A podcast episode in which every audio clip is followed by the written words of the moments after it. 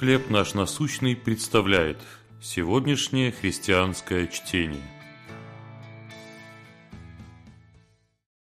«Бог знает вас по имени».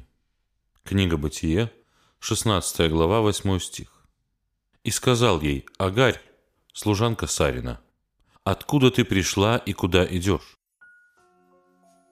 Наташа переехала в другую страну, где ей обещали работу и образование. Но вскоре хозяин дома, в котором она поселилась, начал применять к ней физическое и сексуальное насилие. Он заставлял ее убирать и ухаживать за детьми, не платя ни копейки.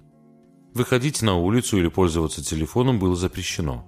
Она фактически стала рабыней. Агарь была рабыней Авраама и Сары. В Библии никто из них не называет ее по имени. О ней говорят «моя служанка» или «твоя служанка». Для Авраама и Сары она была не более чем инструментом для получения наследника. Но насколько отличается отношение Бога? Ангел Господень впервые появляется на страницах Писания, когда обращается к беременной Агаре в пустыне. Это либо Божий вестник, либо сам Господь, по крайней мере, так считала Агарь. «Ты Бог, видящий меня», — сказала она. Если это действительно Бог, то, вероятнее всего, речь идет об Иисусе Христе до воплощения. Он называет несчастную рабыню по имени. «Агарь, служанка Сарина, откуда ты пришла и куда идешь?» Бог видел Наташу. Он послал ей на помощь заботливых людей, которые сумели ее спасти. Теперь она учится на медсестру. Бог видел Агарь и назвал ее по имени. «И Он видит вас».